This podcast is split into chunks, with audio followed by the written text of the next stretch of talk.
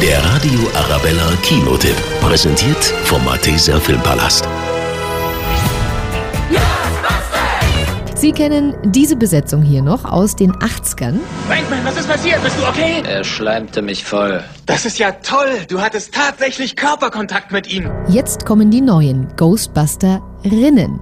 Nicht ganz unumstritten am Anfang. Völlig zu Unrecht, wie ich finde, die Mädels machen das richtig gut. Vier Mädels, die alle an Geister glauben und das Paranormale erforschen. Wieder einmal ist New York in großer Gefahr und das ist ein Fall für die neuen Ghostbusters. wird euch jede Nacht heimsuchen.